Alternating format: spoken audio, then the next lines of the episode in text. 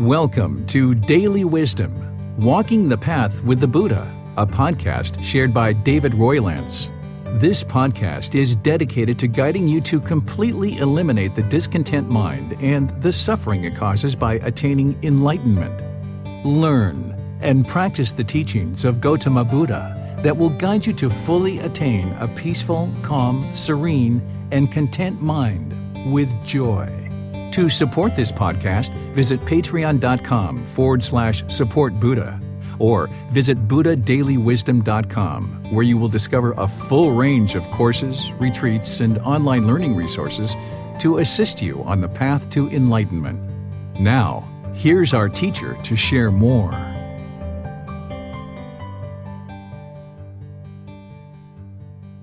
Sawadee Hello and welcome to Daily Wisdom Walking the Path with the Buddha.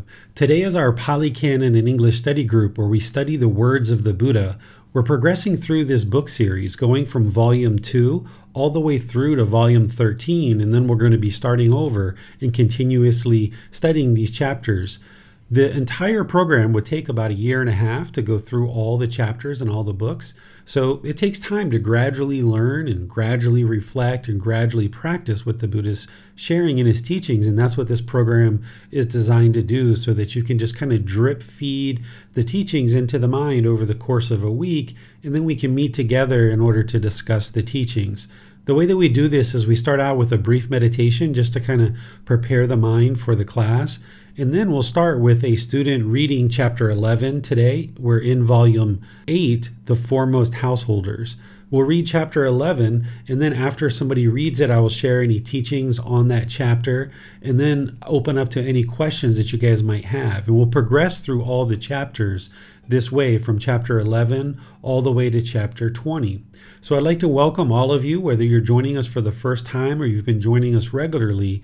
This is a great place for you to learn the teachings of the Buddha using his own words rather than just kind of following or believing what one person or another says. Instead, you can look to the original source text of what the Buddha actually said because he's the discoverer, the declarer and the originator of the path to enlightenment. So, by basing your practice on the words of the Buddha, this way you know what he did teach and what he didn't teach, and you can learn, reflect, and practice those teachings and continually progress towards enlightenment on the path to enlightenment that the Buddha discovered, declared, and he is the originator of.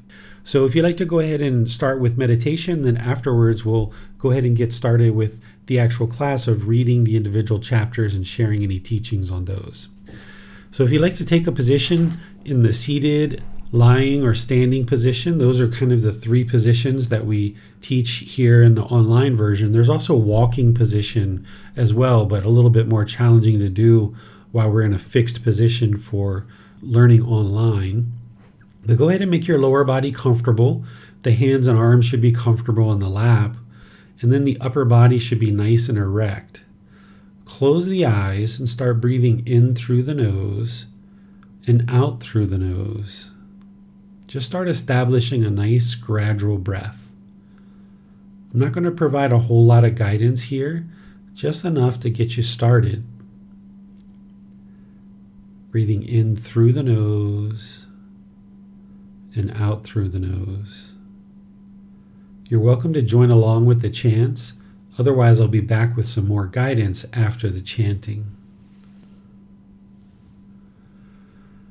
Arahang Samma Sambuddho Bhagava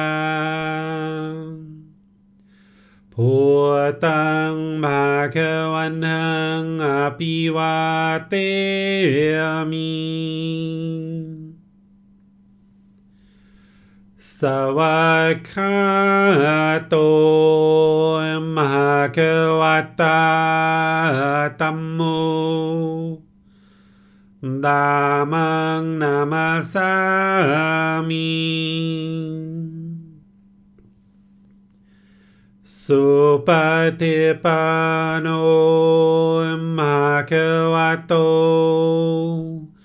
Savaka Sangho Sankang Namami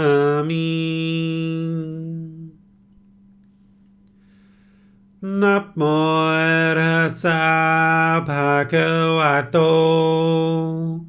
Arahato Sammasambuddhassa นับโมรัสาภาควะโตอะระหะโตสัมมาสัพพุทธัสสะนับโมรัสาภาควะโตอะระหะโตสัมมาสัพพุทธัสสะ อิติปิโสมะกวาอะระหังสัมมาสัมพุทโธวิจาจารณังสัมมุโน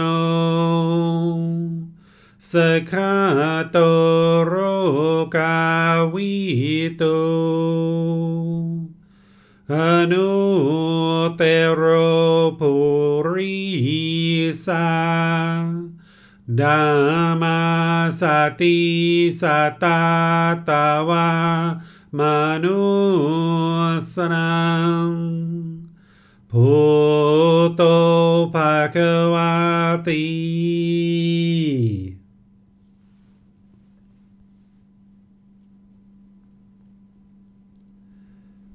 should be breathing in through the nose and out through the nose. Remember, this is your practice. So your breath isn't going to necessarily sync up with the guidance that I provide. Wherever you get to the next inhale, breathe in through the nose, experiencing the full breath. Gradual inhale and exhale.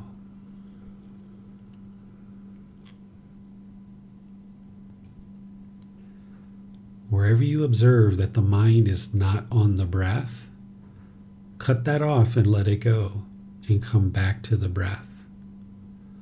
The mind should be fixated on the sound of the breath or sensation of air moving into the nose. The breath is the present moment. Breathing in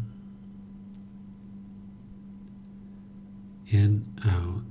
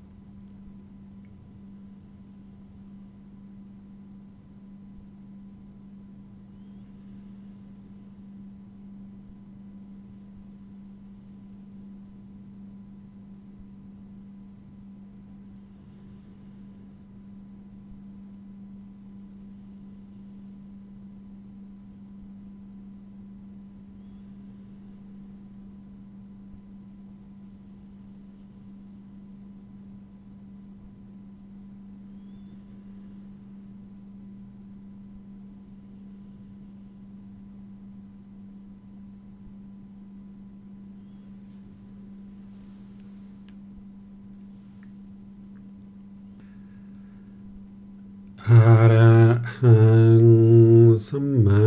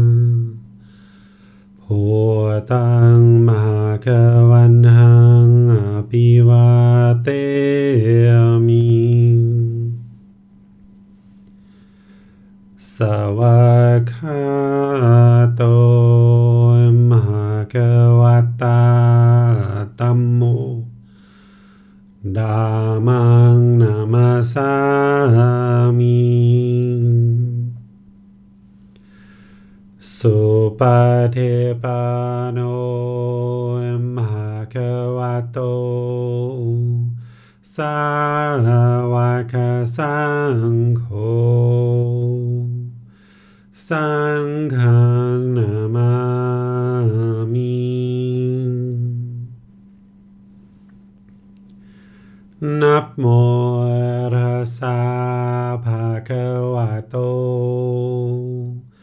อะระหะโต สัมมาสัมพุทธัสสะ นับโมรัสสะภะคะวะโต อะระหะโต สัมมาสัมพุทธัสสะ นับโมรัสสะภะคะวะโต อะระหะโต สัมมาสัมพุทธัสสะ อิติปิโสมะกวา อะระหังสัมมาสัมพุทโธ Vichacharanang Samuno. Sakato Roka Vito Anu Tero Purisa. Dhamma Sati Satatawa Manu Sanang भूतो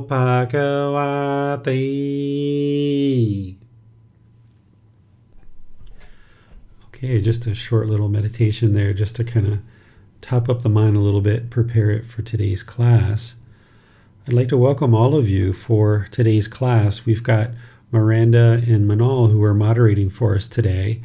If uh, any of you guys would like to volunteer for reading any of the chapters, if you're in Zoom, all you need to do is put that into the Zoom comment section. Manal and Miranda will see that and be sure you get an opportunity to read any of the chapters.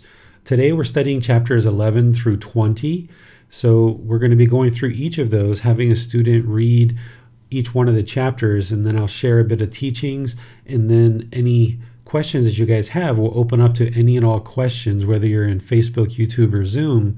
You just put those questions into the comment section. Our moderators will see those. Or if you're in Zoom, you can electronically raise your hand and ask any questions or follow up questions directly. So I'll just go ahead and switch over here to being able to display the the chapters of the book and then give you guys a chance to start reading chapter by chapter. All right. So I'll turn things over to Manal and Miranda. Yes, Teacher David, we'll go to Nick for chapter 11. All right. Welcome, Nick. Welcome, Teacher David. Hope everyone's doing well. Indeed. The foremost, the best, the distinguished, the supreme, and the finest householder. Householder, the one enjoying sensual pleasures who seeks wealth righteously without violence and makes himself joyful and pleased and shares it and does meritorious deeds and uses that wealth without being tied to it, obsessed with it, and blindly absorbed in it. Seeing the danger in it and understanding the escape, he may be praised on four grounds. The first ground on which he may be praised is that he seeks wealth righteously, without violence. The second ground on which he may be praised is that he makes himself joyful and pleased. The third ground on which he may be praised is that he shares the wealth and does meritorious deeds. The fourth ground on which he may be praised is that he uses that wealth without being tied to it, obsessed with it, and blindly absorbed in it, seeing the danger in it and understanding the escape. This person who enjoys sensual pleasures may be praised on these four grounds. This householder is the foremost, the best, the distinguished, the supreme, and the finest kind of person who enjoys sensual pleasures. Just as from a cow comes milk, from milk curd, from curd butter, from butter ghee, and from ghee comes cream of ghee, which is reckoned the foremost of all of these. So, too, this kind of person who enjoys sensual pleasures is the foremost, the best, the distinguished, the supreme, and the finest of all those who seek wealth righteously, without violence, and having abandoned it, makes himself joyful and pleased, and shares the wealth and does meritorious deeds, and uses that wealth without being tied to it, obsessed with it, and blindly absorbed in it, seeing the danger in it and understanding the escape. All right. Thank you, Nick.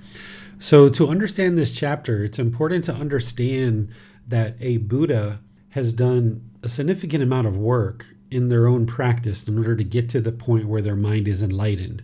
You guys understand the challenge of getting to enlightenment with the guidance of a teacher and a community and resources and all this help. You understand how challenging that is. If you can imagine a Buddha doing this on their own, and progressing to the point where they're enlightened, it's just an amazing feat for somebody to accomplish and to be able to experience the results of that enlightened mind. Having liberated their mind, Buddha would know that the teachings that they're sharing and that they're delivering has the ability to liberate all of humanity's minds from this darkness, from this discontentedness or this suffering that is experienced on a day by day basis. So, in terms of a Buddha, one of the best, most amazing things that anybody could ever do is support these teachings to come into the world. Because by supporting these teachings to come into the world through practicing merit or having meritorious deeds, what people are doing is they're supporting the teachings to come into the world to liberate people from suffering, from discontentedness, to no longer experience things like anger, sadness, frustration, irritation, annoyance, guilt, shame, fear, boredom, loneliness, shyness, resentment, jealousy, and all these other discontent feelings. So, in terms of a Buddha bringing their teachings into the world, they have the ability to share the teachings in the world, but other people are going to need to contribute to that. They themselves aren't going to be able to share the teachings with the entire world Instead, they share teachings with countless people during their lifetime. And then, as those people experience enlightenment and a Buddha ultimately dies, it's up to those people to carry the teachings forward and ensure that they continue to reach masses and masses of people. So, here the Buddha is explaining this kind of foremost householder, the supreme, the finest householder. And he's using this analogy of cow's milk you know, being turned into these higher and higher qualities, going from cow's milk to milk curd to curd butter to butter ghee to cream of ghee and so forth. Because during this lifetime, people would understand what that means because they would be making these products as part of living on a farm. So here the Buddha is explaining how you know a person who's living the household life they're typically enjoying sensual pleasures they're going to need to acquire some amount of financial support in order to sustain their life. And he's encouraging household practitioners to do that righteously based on not causing harm to other beings. And he gives guidance as part of right livelihood, as part of the Eightfold Path, of how to ensure that we're not causing harm through our livelihood and the way that we sustain our life. And here he just mentions it just briefly about having and acquiring wealth righteously without violence, right? This means without harm. But in his teachings of right livelihood, he gives much more details about what that means. And then he talks about here a household practitioner on the second grounds, is one who is to be praised based on making themselves joyful and pleased, not requiring other people to do that because that would be a conditioned feeling and it's temporary. So if we can find joy and be pleased internally without anyone else needing to do that for us, then we can maintain that joy and being pleased long term and ultimately permanently as an enlightened being. That if you require other people to create the joy in your mind or you require external material possessions to create the joy in the mind, then that's just temporary. It's a conditioned, pleasant feeling. So, the second grounds on which the Buddha praises a household practitioner is one who can make themselves joyful and pleased, just unconditioned joy and unconditioned being pleased. And then the third one here he talks about is sharing wealth with people. This is practicing generosity, but also doing meritorious deeds. For the Buddha, whenever he talks about merit or meritorious deeds, it's about sharing your time, effort, energy, and resources in order to continue the teachings into the world.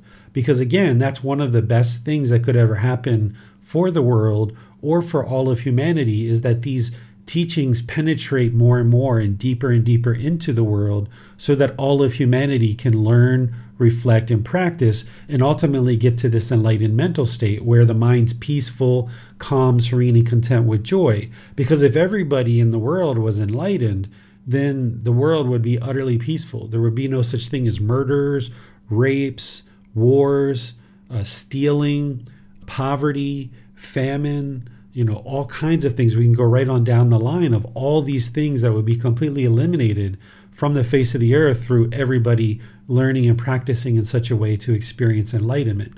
So, by sharing our wealth through generosity, it helps our own mind to get to enlightenment through practicing generosity, eliminating craving, desire, attachment to wealth, and then by doing that in terms of creating merit to practice generosity with the intention of sharing these teachings into the world by making offerings to ordained practitioners or teachers or temples or retreat centers or places that are sharing these teachings, you are not only practicing generosity, but you're practicing it in a way that makes these teachings available for many more people than besides just you. So the Buddha is saying, you know, this is very praiseworthy for somebody to do this. And then the fourth one he talks about here is understanding that wealth can be used without being tied to it, being obsessed by it, being blindly absorbed in it. Because oftentimes, as we age and we start acquiring more and more wealth, we do get tied to it. We get obsessed by it. We we almost have certain amount of ego or arrogance watching our bank account grow. We get blindly absorbed into it. And this is where the Buddha says, you know, we need to see the danger in that. That if the mind is craving, desiring, and attached to this money and this wealth, thinking this is what completes us, this is what's going to create satisfaction in the mind, then we don't yet see the danger in it. We need to see the danger in being tied to the wealth. Where if there's craving, desire, attachment to hold on to the wealth, that's not beneficial for the mind. But also, if we were complacent and we never did anything to acquire money, or if we just gave out our money to anybody and everybody without putting any thought or any wise decision making behind it, that wouldn't be wise either. So we need to find that middle way. That's understanding the escape. Whenever you see the Buddha talking about the escape, he's talking about the Eightfold Path. That's like the escape hatch to all this discontentedness that is experienced in the unenlightened mind. So if you see the danger in craving and holding on to money and wealth, then you can start to understand the escape and how to live a good life where you need to acquire money and you need to acquire wealth, but yet you're not so obsessed by it and tied to it, blindly absorbed in it. And this is where the Buddha says, okay, these four things, if a householder or a household practitioner is understanding of these and practicing these, this person is, you know, the foremost, the best, the distinguished, the supreme, the finest kind of person who enjoys sensual pleasures because as a household practitioner, you might not yet be to enlightenment because the enlightened being while they're going to know that things are pleasurable, their mind is not going to be clinging to it.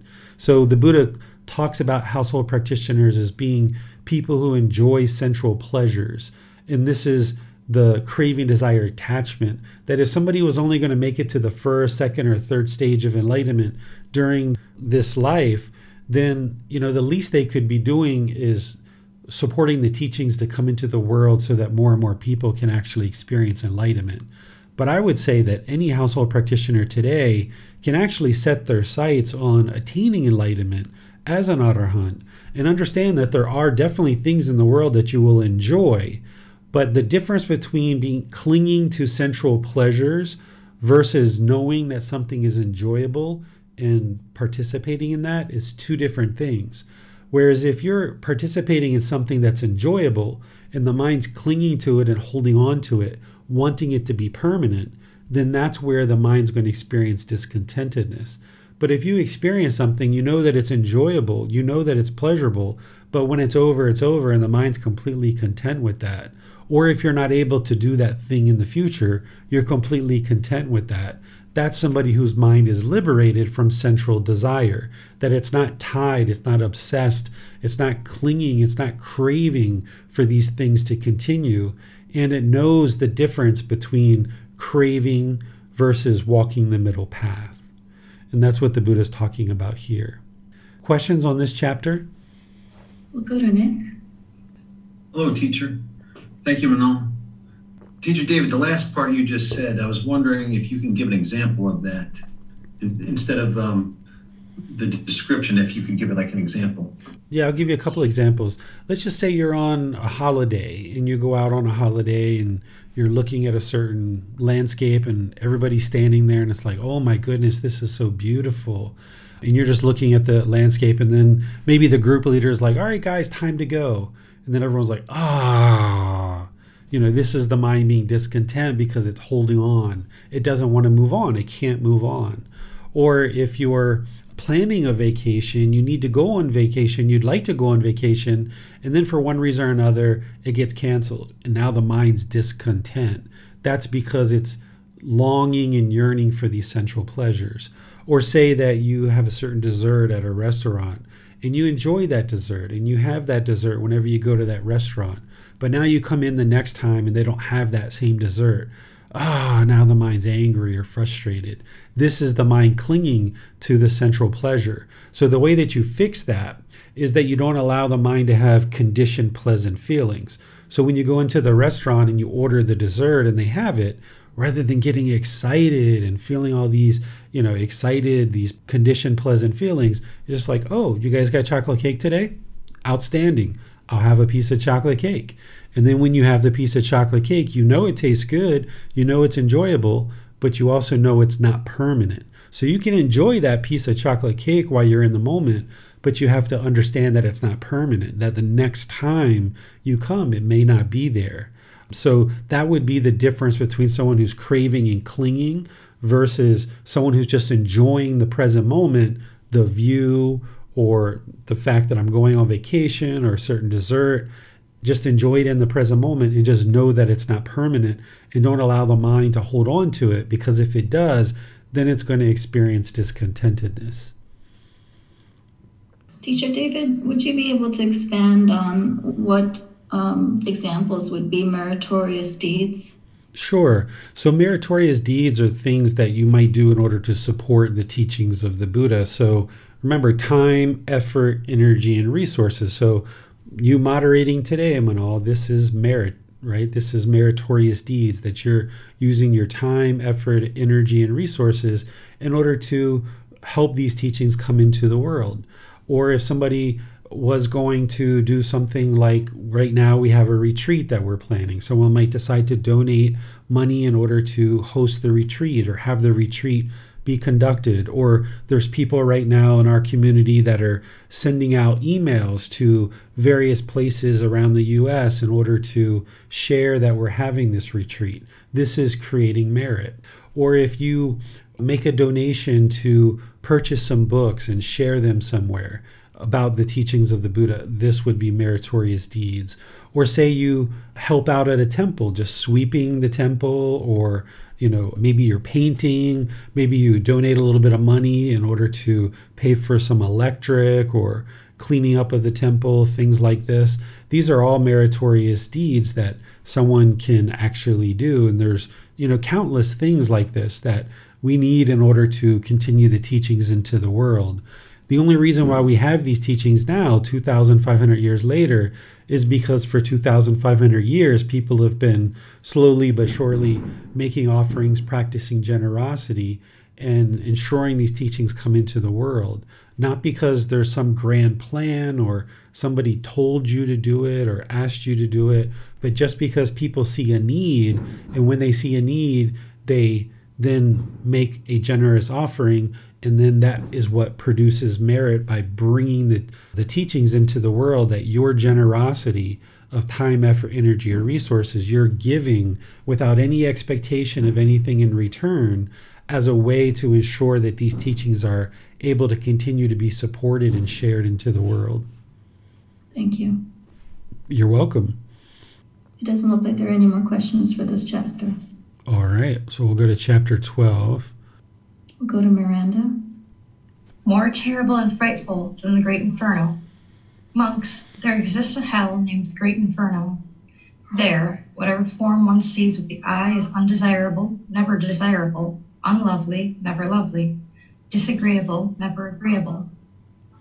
Whatever sound one hears with the ear is undesirable, never desirable, unlovely, never lovely, disagreeable, never agreeable whatever odor one smells with the nose, whatever flavor one tastes with the tongue, whatever physical object one touches with the body, whatever mental object one recognizes with the mind, is undesirable, never desirable, unlovely, never lovely, disagreeable, never agreeable. When this was said, a certain monk said to the perfectly enlightened one, That inferno, venerable sir, is indeed terrible. That inferno is indeed very terrible. But is there, venerable sir, any other inferno more terrible and frightful than that one? There is, monk. But what, venerable sir, is that inferno, inferno more terrible and frightful than that one? Those ascetics that were Brahmins, monk, who do not understand as it really is, this is discontentedness. This is the cause of discontentedness. This is the elimination of discontentedness. This is the way leading to the elimination of discontentedness. They delight in volitional formations, choices and decisions that lead to birth, in volitional formations that lead to aging, in volitional formations that lead to death, in volitional formations that lead to sorrow, grief, pain, displeasure, and despair. Delighting in such volitional formations, they generate volitional formations that lead to birth, generate volitional formations that lead to aging, generate volitional formations that lead to death, generate volitional formations that lead to sorrow, grief, pain, displeasure, and despair. Having generated such volitional formations, choices, and decisions, they are burnt by the inferno of birth, burnt by the inferno of aging, burnt by the inferno of death, burnt by the inferno of sour, sorrow, grief, pain, pleasure, and despair. They are not freed from birth, aging, death, not freed from sorrow, grief, pain, pleasure, and despair not free from discontentedness, I say. All right. Thank you, Miranda. So here the Buddha is actually giving a little bit of insight into hell and explaining, you know, what's going on there.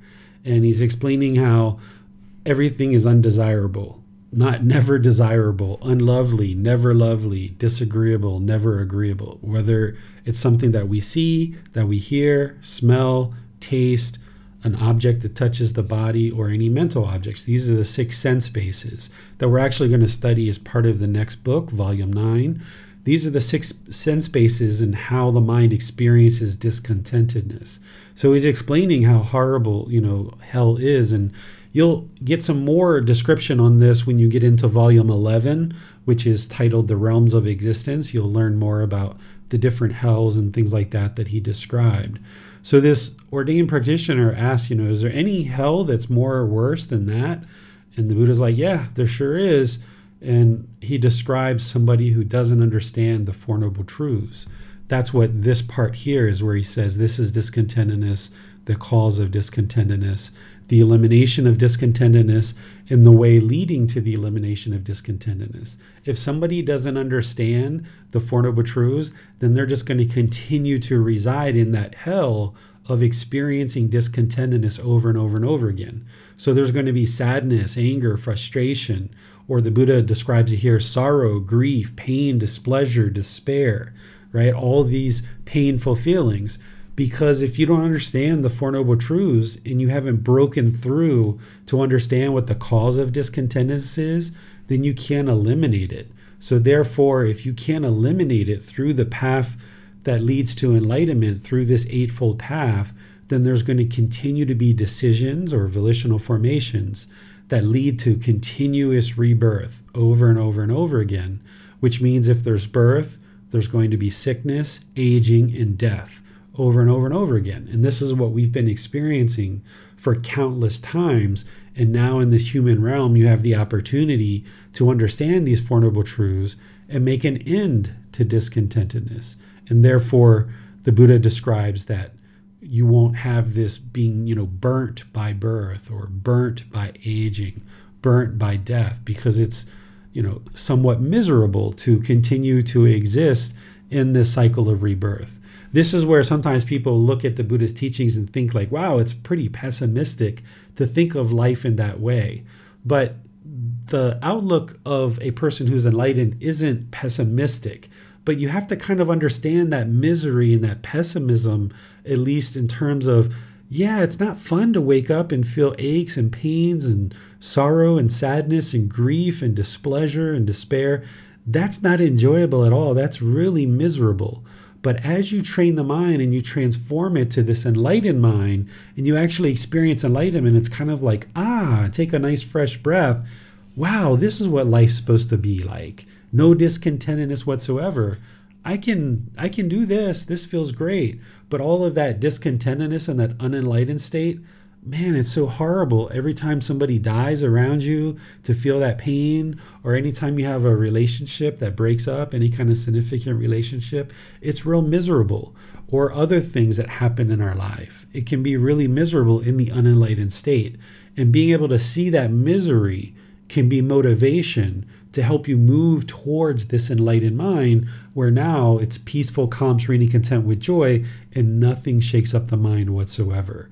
That's why it's important to see the miserable side of life and use that cycle of rebirth as a motivator to get out of it so that you can ascend and evolve beyond it. So, questions on this chapter? Doesn't appear there are any questions. Okay, so the Four Noble Truths are just so important to learn and practice. Chapter 13.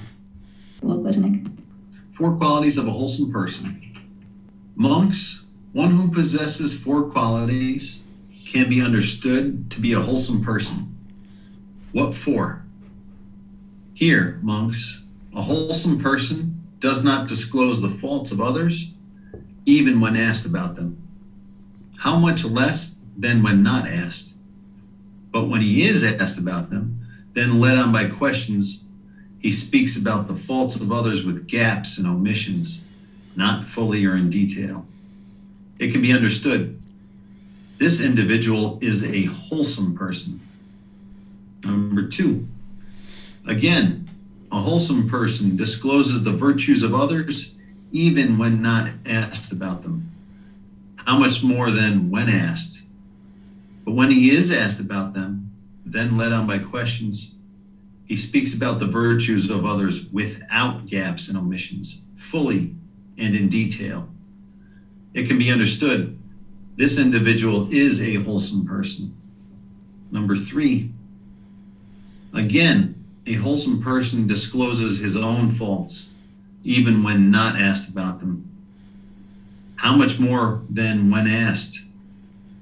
But when he is asked about them, then led on by questions, he speaks about his own faults without gaps and omissions, fully and in detail it can be understood this individual is a wholesome person.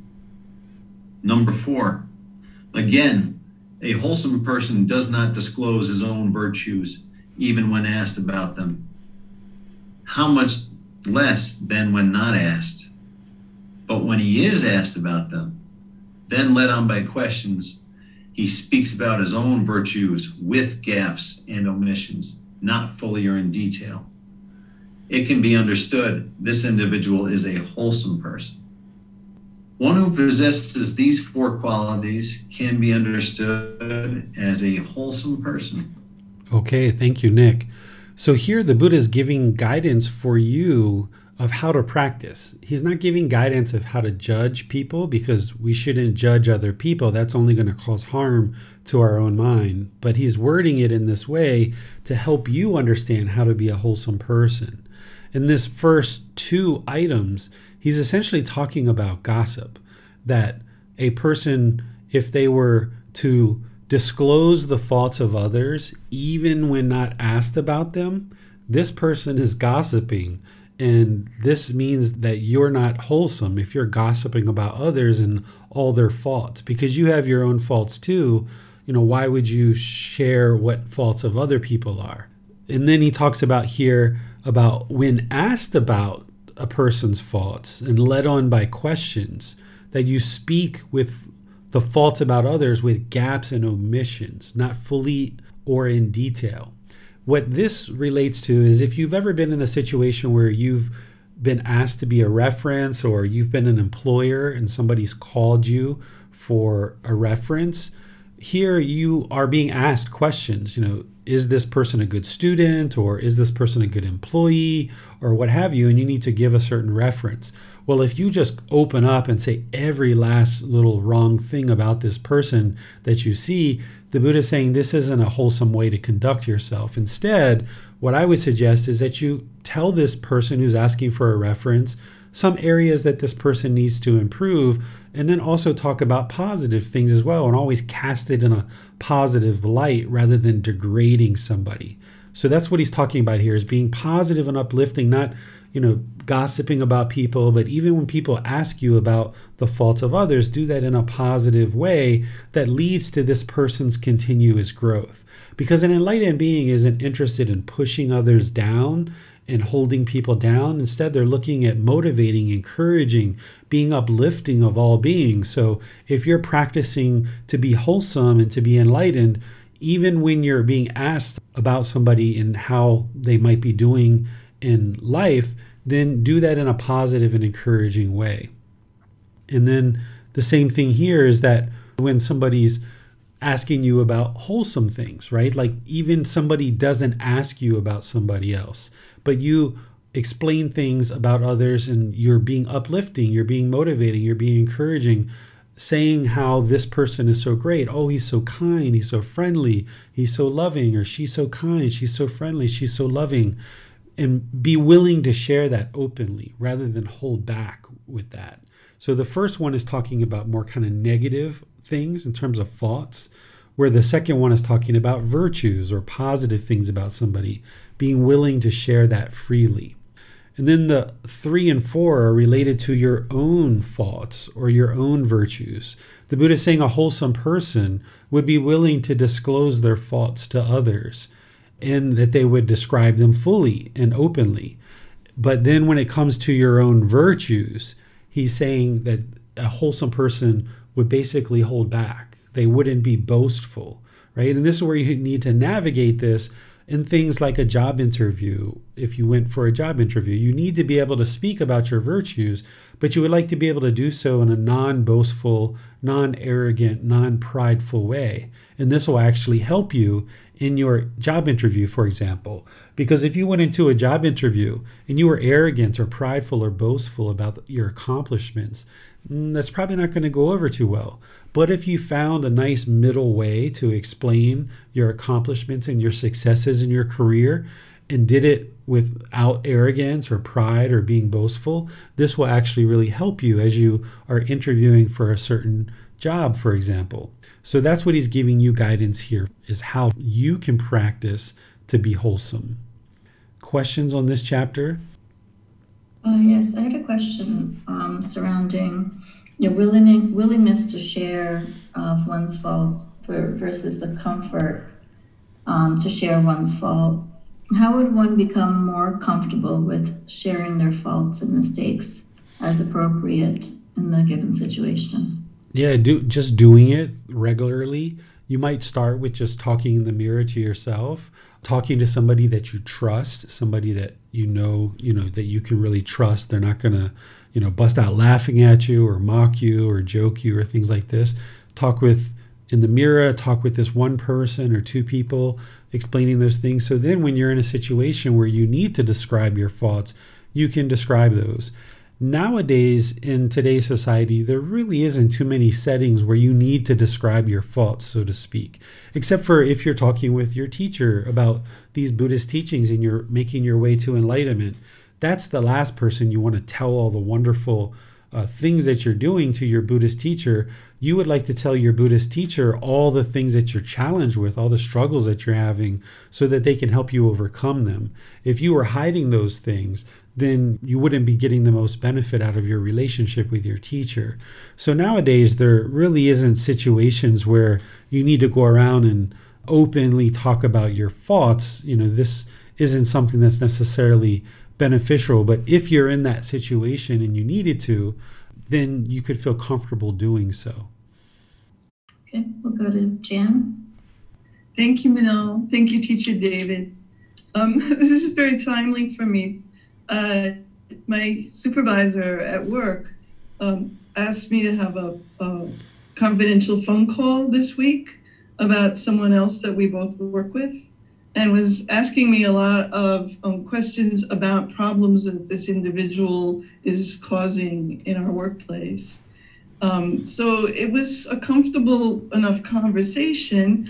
Um, I tried to focus on the concrete, what is happening and what do we need to try to change, what would be better, you know, in, not in terms of the person, but just in terms of how our workflow goes you know, I tried to keep it very much on that level. And I remember praising the person we were talking about a few times. But now reading, especially um, number one here, it makes me a little bit, I'm wondering if I handled this correctly or not. You know, my boss is asking me to disclose the faults of someone that I work with. Um, so I, you know, I did engage in that conversation. I don't know how I would have refused it, but I, I hope I did the right thing by trying to stay concrete about the tasks and the, the things that need to happen and not focus on the person. Great. Yeah, that sounds very professional to me. I mean, the Buddha is not saying here that we should not, in any circumstance, talk about somebody's faults. That's not what he's saying. He's he's just saying, you know, rather than kind of blabbing and just you know, willy nilly open your mouth and blab and gossip about everything that is wrong. He's saying, okay, be a little bit reserved, you know, kind of restrain the mind and talk professionally, essentially. If I was in that situation and a supervisor was asking me to describe something about another employee, I would probably start out with talking about some of the wholesome things that I see with this person and the things that I think are really helpful with this person and professional. Then I would explain some of the major areas that could be improved.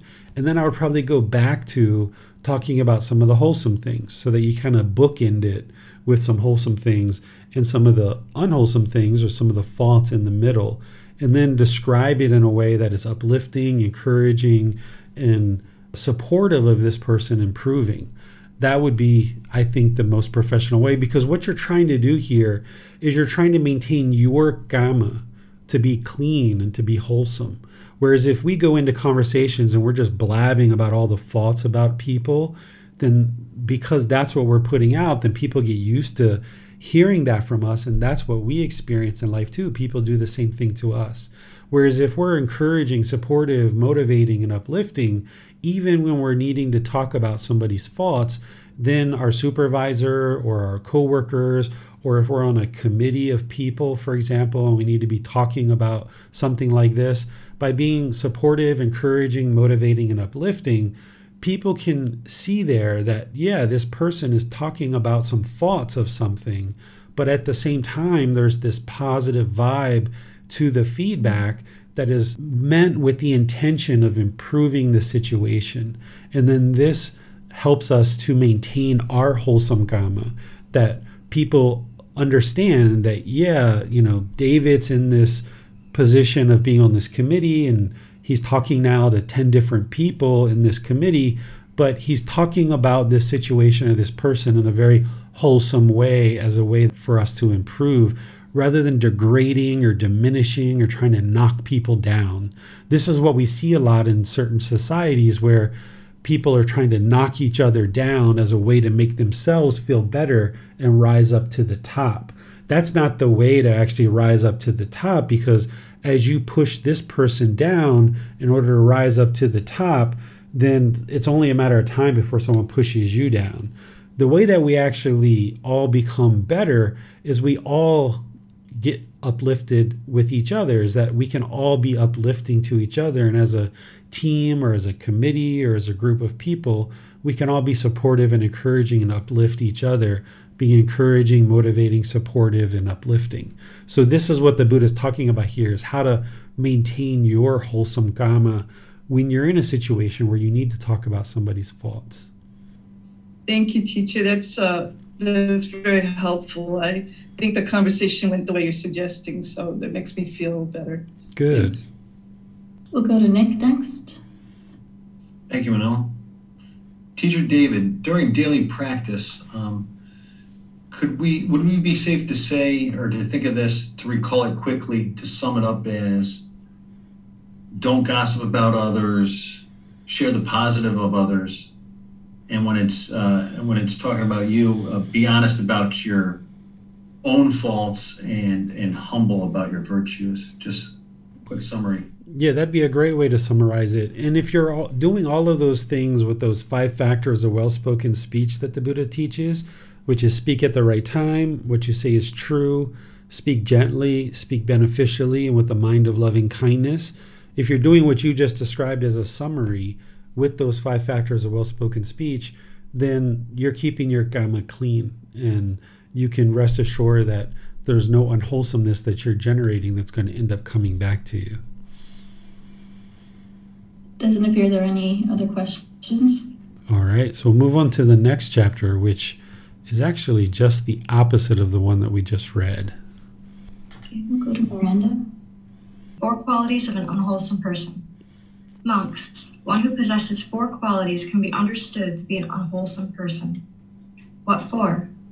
Here, monks, an unwholesome person discloses the faults of others, even when not asked about them. How much more than when asked? But when he is asked about them, led on by questions, he speaks about the faults of others without gaps or omissions, fully and in detail. It can be understood this individual is an unwholesome person. Again, an unwholesome person does not disclose the virtues of others, even when asked about them, how much less than when not asked. But when he is asked about them, then, led on by questions, he speaks about the virtues of others with gaps and omissions, not fully or in detail. It can be understood this individual is an unwholesome person. Again, an unwholesome person does not disclose his own faults even when asked about them, how much less than when not asked. But when he is asked about them, led on by questions, he speaks about his own faults with gaps and omissions, not fully or in detail. It can be understood this individual is an unwholesome person. Again, an unwholesome person discloses his own virtues even when not asked about them. How much more than when asked? But when he is asked about them, then, led on by questions, he speaks about his own virtues without gaps and omissions, fully and in detail. It can be understood this individual is an unwholesome person. One who possesses these four qualities can be understood to be an unwholesome person. All right, thanks, Miranda. As I mentioned, this is exactly the opposite of the previous chapter. So I'll just open up to see if there's any questions on this one. Doesn't look like there are any questions. All right. We'll move on to the next chapter, which is chapter 15. Okay, we'll go to Nick. Thank you, Manal. With an unaffected mind, residing compassionate. Student, if anyone speaks critical in your presence, you should abandon any desires and any thoughts based on the household life. And herein you should train thus My mind will be unaffected, and I shall speak no evil words. I shall reside compassionate for his welfare, with a mind of loving kindness, without inner hate. This is how you should train, student. If anyone should give you a blow with his hand, with a clod, with a stick, or with a knife. You should abandon any desires and any thoughts based on the household life. And herein you should train thus My mind will be unaffected, and I shall speak no evil words. I shall reside compassionate for his welfare, with a mind of loving kindness, without inner hate. That is how you should train, student. Okay. So here, the Buddha is talking about being unaffected by what other people do and just remain compassionate or reside compassionate. Compassion is a concern for the misfortune of others. And this is a quality of mind that needs to be cultivated in order to reach to enlightenment. There's these four Brahma Viharas loving kindness, compassion, sympathetic joy, and equanimity. And compassion is an important one because this is where you develop concern for the misfortune of others, where you eliminate holding on and wanting the world to be a certain way, but you also don't have indifference where you could care less what people experience in this life, but instead you have this concern for the misfortune of others. And going back to Manal's question about merits or meritorious deeds, this is where oftentimes people gather the energy and the inspiration to practice generosity in terms of creating merit is out of this concern for the misfortune of others. Because the more that your mind becomes liberated, your mind becomes more peaceful, calm, serene, and content with joy, and you know it's these teachings that led you to that, then people who experience more and more liberation of mind have a natural tendency to practice generosity in order to share these teachings into the world out of compassion for other beings. So here the Buddha is sharing with this ordained practitioner how to not have thoughts based on household life or desires based on household life. It's important to understand what the Buddha is describing here is that it's not that there's anything wrong with household life, but there was these two different lifestyles that existed during the lifetime of the Buddha, which also exists now, which is this ordained lifestyle. And then there's this household practitioner lifestyle, where ordained practitioners were really super dedicated to attaining enlightenment to the point where they were willing to walk away from the household life in order to fully become engrossed into learning and practicing the teachings of the Buddha. The Buddha essentially became like an adopted father to all these individuals who were following him around and learning his teachings because during the lifetime of the Buddha over 2,500 years ago, there weren't these standard educational systems that we have today where we learn all kinds of things going to school and then we might take on a teacher to learn Buddhist teachings at some point. But instead, when these people left their household life, ordained to become ordained with the Buddha, he essentially taught them everything from beginning to end. Of course, they already knew how to eat and urinate and defecate and take showers and things like this. But here, these males and females were coming out of the household life in order to learn this path to enlightenment. So, what he's really talking about here is the way that I say, you know, if you were going to do this before you were on the path to enlightenment, you might have done it this way. But now that you're on the path to enlightenment, you might think about doing it in this way. That's what he's really talking about here is that someone who's ordained with the Buddha, who was once living the household life, unaware of these teachings, they would have certain desires and certain thoughts based on the household life, based of being off the path to enlightenment they would have certain reactions in certain situations. And now the Buddha is teaching his ordained practitioners to more respond to situations rather than react. So here he's saying, you know, my mind will be unaffected and I shall speak no evil words.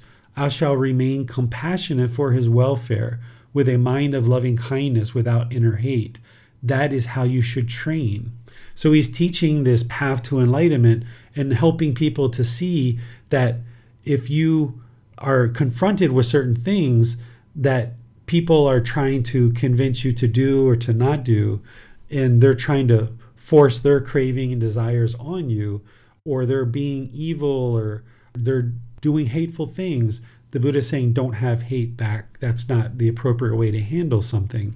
And then, likewise, here on this second part, he's saying if somebody should come at you and essentially physically abuse you, he's saying, you know, don't go at this the way that you would if you were in the household life. Instead, remain unaffected.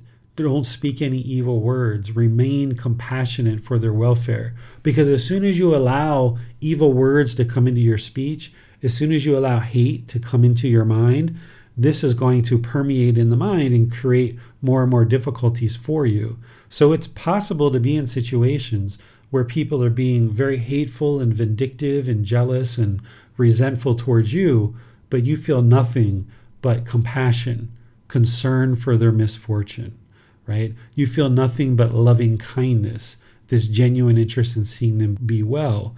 And you have no evil words and there's no inner hate whatsoever. And this requires training of the mind where in the past, what you might have experienced is that when someone has hate for you, you hate them right back or if someone has evil words towards you, you have evil words right back. But this is what you're trying to rewire in the mind. You're trying to circumvent all of this. That when someone is hateful towards you, you don't feel hate towards them. You have loving kindness and compassion towards them. When someone has evil words towards you, you don't have any evil words for them. This is how you extinguish your unwholesome karma. Whereas if you continue to have hate, you continue to have evil words, this is only going to produce more and more unwholesome karma for you that you're going to have to deal with.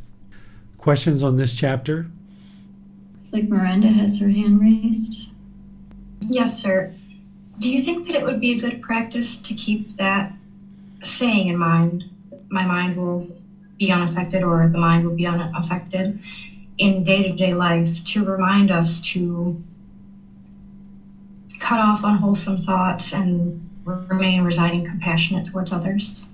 Absolutely. If you're in a situation where maybe you are in a relationship where someone else is being hateful or vindictive or having evil words, you have options there. You know, it's your choice. You could ignore it completely, you know, get up and walk out of the room or leave the place where you're at, what have you. You don't need to stay in that situation, but in a situation where maybe maybe you do need to stay there for a certain period of time. Let's just say you're in a an office of your boss or something, and uh, you know that if you got up and left, you would lose your job, and that's not something that you're able to do.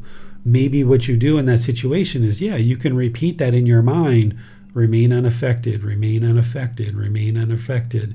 Have compassion for this person, compassion. Because when someone's being hateful and vindictive and all these evil words are spewing out of their their mind and out of their mouth, this is their craving, their anger, and their ignorance. And there you can see the the way that the Buddha taught that when you see the teachings, you see me, that when you see this person's craving arising and their anger arising, their ignorance or unknowing of true reality that they don't realize by yelling at you as their boss and you're the employee, they're not going to have a dedicated employee at the end of this conversation who's really eager to go out there and do a really good job for them.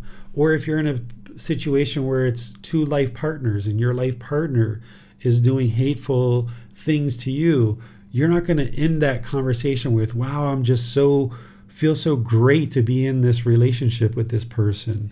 When we experience these situations where people are venting anger and hostility towards us, you know, we can make decisions there whether this is a relationship that we would like to continue or whether we feel like we need to move on and, and make ways to do that. And it doesn't have to necessarily be a sudden thing.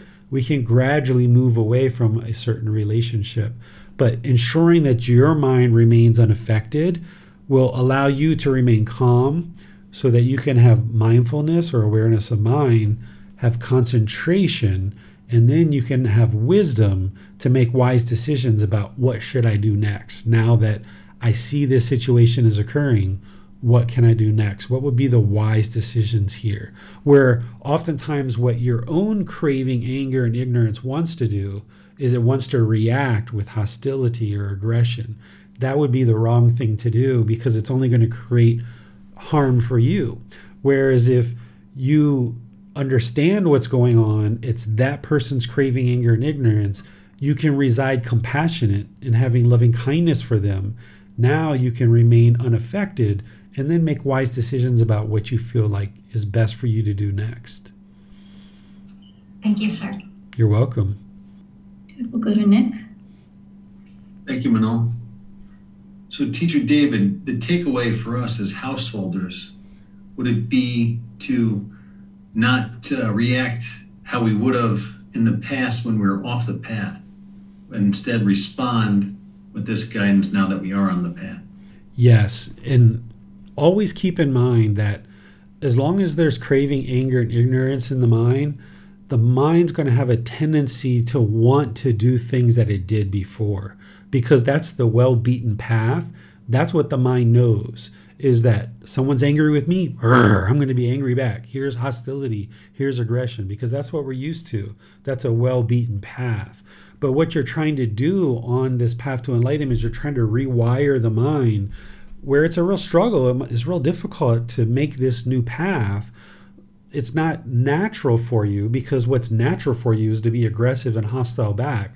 But what you've got to learn to do is when someone is being this way with you, is to not be that way with them. Because as long as you allow it to keep happening out of your own mind, then you're just going to be creating harm for yourself. I talk about this with the rubber ball that if somebody picks up a rubber ball and they throw it in the room and it bounces around and bounces around and bounces around, if you pick up the rubber ball and you throw it again, then this rubber ball just keeps bouncing around and bouncing around and it might hit you and clobber you in the head. Whereas if somebody picks up a rubber ball and they throw the rubber ball and you just look at it and you don't do anything about it and then it loses its energy and it just kind of rolls over into the corner and it's just sitting there you haven't done anything. You haven't picked up that rubber ball and you haven't done anything with it. And now all the focus is on that person whereas if that person's creating problems in the world and you create problems right back now both of you guys are in the wrong so to speak whereas if somebody else is creating issues or creating harm in the world and you do nothing at all, now the focus is on that person and they start to understand that they're the ones who need to improve their conduct. So if you remain unaffected and just having loving kindness and compassion for this person, that's what will protect your mind. And you can rewire the mind to no longer react, but instead respond. And a response might be just to ignore it or just to walk out of the room or something like that. That can be a response. A response doesn't necessarily mean saying something back in all situations. When there's pride and there's ego and there's this arrogance, when somebody says something hateful to you, that ego wants to rear up and say something hateful back, or even say something wise or sarcastic or something like that. But oftentimes, when ego rises up from somebody else and they're being hateful, you can't speak to a person's ego, oftentimes the best thing to do is just ignore it or just end the conversation and move on. So when I say respond, remember that a response can be just to ignore it or even just walk away. Thank you, Teacher David. And as in the second half of the paragraph, if an encounter with someone came to blows, uh, what is the guidance on self defense and uh, I know like the military and first responders refer to this as use of force. Yeah, so I explain it here. Um, I explained it in volume one. I also explain it here as well. But let me just help you to understand it. If for those of you guys that haven't read yet, is that there's a whole lot of things that you can do through your intentions, your speech, and your actions to be sure that you're never in a situation where somebody is attacking you, right? Like through your way that you practice, the way your intentions your speech, and your actions, you can ensure that you're not in situations where you're outside at 2 a.m. in the morning when a whole bunch of people are using drugs and alcohol and you're on the street and there's a likelihood for somebody to attack you, for example. You can be sure that you yourself aren't taking drugs and alcohol and putting yourself in a situation like that. You can be sure that, you know, by not having arrogance or ego or being boastful, you can be sure you're not in a situation where you're being attacked.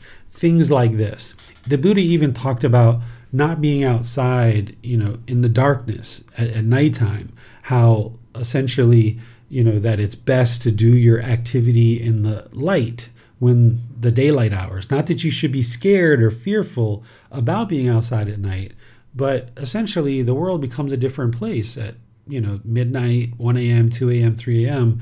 And enlightened beings typically are not outside at that time because they just know that things that are going on at that time aren't necessarily the most wholesome. So there's a lot of decisions that we can make before we ever find ourselves in a situation like this. And that would be ideal that if you learn all that wisdom and you make a lot of decisions to ensure you're not in that situation. But let's just say you're in a situation where you're in your home, it's 2 a.m., and boom, a window gets crashed and someone's coming through your window to attack you and your family the Buddha is not saying here that you should not defend the physical body or you should not defend your family because someone who's breaking into a window at 2 a.m. in the morning, they're not coming to deliver flowers and chocolate, right? They're coming there for a reason to harm you or to steal from you or something like this.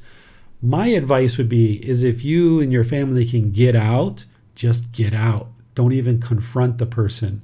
There's no reason to stand up and fight for some possessions that are in your home.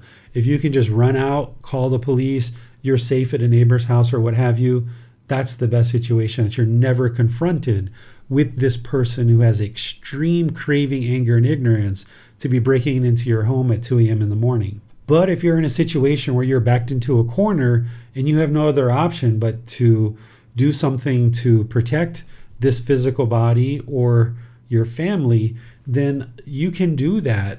But I would suggest doing it with the least amount of harm. That if you don't have to kill this person, then don't kill them, right? Because as soon as you go to that point, that's where things can be looked at in a way that could be potentially harmful for you. So if it's possible for you to protect this physical body and the people around you without inflicting grave harm like death, that would be ideal, but it's not always possible. So if somebody had a gun and a knife and you happen to have something to defend this physical body and it's either you or them, well, it's their karma that they're breaking into someone's house at 2 a.m. in the morning with a gun, with a knife, and they end up getting shot in that situation and killed. That's their karma. That's their karma of they performed this unwholesome conduct and now they've gotten the results of that. And now you can feel secure that you know you didn't go looking for this fight. This came to you and you were just doing what you needed to do in order to protect this physical body and, and the people that were around you. So that's what i would share in terms of defense. You can see that here in this chapter. And i also have this in volume one as well where i explain it perhaps in more detail. But if there's no ego that you have in terms of, you know, I've got to protect myself, I've got to protect my possessions, how dare this person break into my house, then you should feel completely comfortable with just getting out and, okay, whatever happens, happens. Person steals my TV, steal my food, steal my furniture, go for it. At least this body, at least my family, we're protected, we're safe we can replace all of that stuff if we need to. And then know that this person is going to experience their karma, the results of their decisions of having stolen things, they'll experience the results of that. So that would be my advice in situation described here in the second part of this chapter. Uh, that's the difference. Uh, watching the ego, making sure that's not there. And uh, just to be clear, Teacher David, um, using minimal amount of force, minimal use of force, that would be residing compassionate. Exactly. So when we look at the first precept, using the words of the Buddha, you can see that the Buddha doesn't say preserve all life at all costs. That's oftentimes the way people think of this precept, because oftentimes the rudimentary translation of the first precept is no killing. But the Buddha didn't say no killing. He said, you know, abandon the taking of life with stick or sword, you know, reside compassionate, trembling for the welfare of all living beings. And that's what it is is having compassion that concern for the misfortune of others. So if this being breaks into my house at 2 a.m knocking the windows out hey this person must have extreme craving and they must have a whole bunch of ignorance or unknowing of true reality to do this if they need food if they need my tv if they need these other things hey have it you can take it go for it you know my family and me we're going to be over here being safe we have compassion for your well being. Oh, you would like to come attack us and kill us and harm us? Okay, we're going to remain compassionate for you. We're going to remain compassionate for your welfare, but we're not going to allow you to hurt us. We're going to probably have to hurt you back to ensure that you don't hurt us. And that's still residing compassionate for the welfare of all living beings. The Buddha doesn't say preserve all life at all costs but instead he says reside compassionate for the welfare of all living beings. And that would be a way to reside compassionate for all living beings. Uh, Teacher David, I have a quick question. Uh, when the mind is um, training to remain uh, unaffected, if someone is speaking harshly, speaking negatively, um, aggressively towards you, um, would it also be um, considered that by you um, residing in compassion, that you're assisting the other person to extinguish their fire? Yes, because if somebody else is being hostile and aggressive to you and you don't react and you're just ignore it or you're just quiet, they can only be hostile and aggressive for so long and they see nothing's coming back. They can slowly start to see they're the ones who are causing the problem. You're unaffected by it. So it can actually help them, yes, extinguish their fire. It can help them see that they are the problem. Whereas if they're harsh and aggressive with you and you're harsh and aggressive back, you guys are just like two cats fighting in the street. And who can tell which cat was wrong and which cat was right? Whereas if there's one cat that's fighting, fighting, fighting, fighting, fighting, and the other one's just trying to kind of move on and get away, everybody can clearly see who's in the wrong, so to speak. So yes, that can really help somebody to extinguish their own fire, their own unwholesome karma. And the way that you can reside unaffected is by eliminating your own craving, desire, attachment. If we have a certain craving or a certain desire where we're craving for people to permanently talk to us in a certain way, where when somebody talks to us hostile and aggressive, if you have a craving for permanence, for everyone to talk to you polite, kind, friendly, and respectful, when this person speaks to you aggressive and hostile, you're going to be angry because you're craving is kicking in and now your anger and your ignorance is going to arise. Whereas if you understand impermanence and you understand that it's impossible for you to go through this life with everybody speaking to you polite, kind, friendly, and respectful, it's impossible for that to occur then when this person speaks to you hostile and aggressive, you just see it for what it is. It's just impermanence, it's their own craving, anger, and ignorance. And all you can do in that situation is reside unaffected, have loving kindness and compassion for this being. And that will allow you to reside unaffected. And then more and more, this person can see that it's actually their mind, it's them that's actually the problem. You haven't done anything at all. Thank you. You're welcome. There are no more questions for this chapter. All right. Let's move on to chapter 16. Monks, there are these five courses of speech that are that others may use when they address you. One, their speech may be timely or untimely. Two, true or untrue. untrue. Three, gentle or harsh. Four, connected with benefit or unbeneficial. Five, spoken with a mind of loving kindness or with inner hate. Herein, monks, you should train thus. Our minds will remain unaffected, and we shall speak no evil words. We shall reside compassionate for their welfare, with the mind of loving kindness, without inner hate. we shall reside enveloping that person with a mind filled with loving kindness. And starting with him, we shall reside enveloping the all encompassing world with a mind filled with loving kindness, abundant, joyful, immeasurable, without hostility and without ill will. That, that is how you should train monks. Monks, suppose the man came with crimson, turmeric, indigo, or carmine and said, I shall draw pictures and make pictures appear on empty space. What do you think, monks? Could that man draw pictures and make pictures appear in empty space? No, venerable sir. Why is that? Because empty space is formless and invisible. He cannot possibly draw pictures there or make pictures appear there. Eventually, the man would reap only tiredness and disappointment. So, two monks, there are these five courses of speech that others may use when they address you. Herein, monks, you should train thus. Our minds will remain, will remain unaffected, and we shall speak no evil words. We shall reside compassionate for their welfare, with a mind of loving kindness, without inner hate. We shall reside enveloping them with a mind filled with loving kindness. And starting with them, we shall reside enveloping the all encompassing world with a mind filled with loving kindness, abundant, joyful, immeasurable, without hostility and without, without ill will.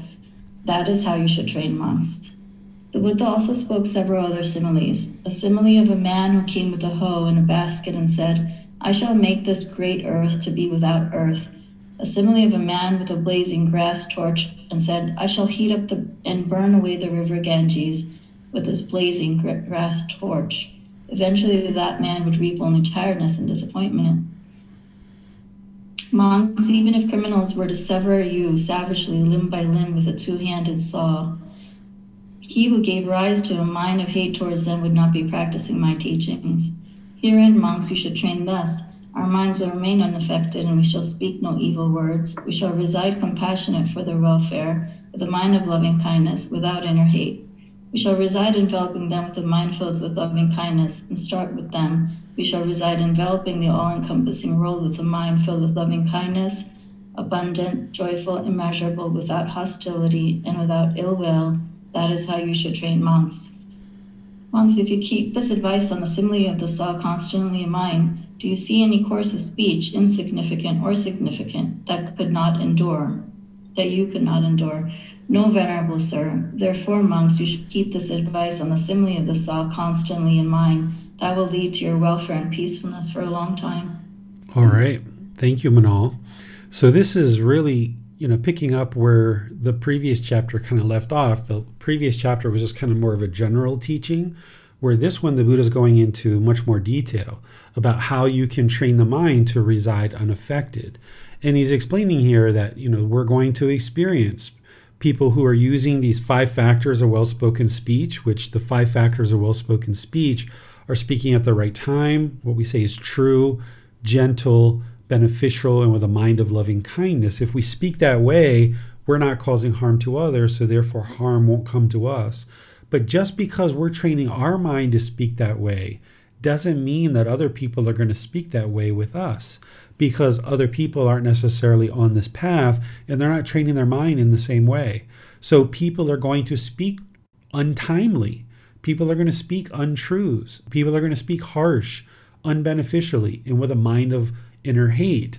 And when that is occurring, the Buddha is saying, ensure that your mind is unaffected, remain unaffected, and speak no evil words. Because the moment you speak evil words is the moment you're creating unwholesome karma. Because when you have intention, speech, and actions that are not using the right intention, right speech, and right action as part of the Eightfold Path, as soon as you put out the evil words, that's causing harm in the world. So therefore, it's going to come back and harm you at some point.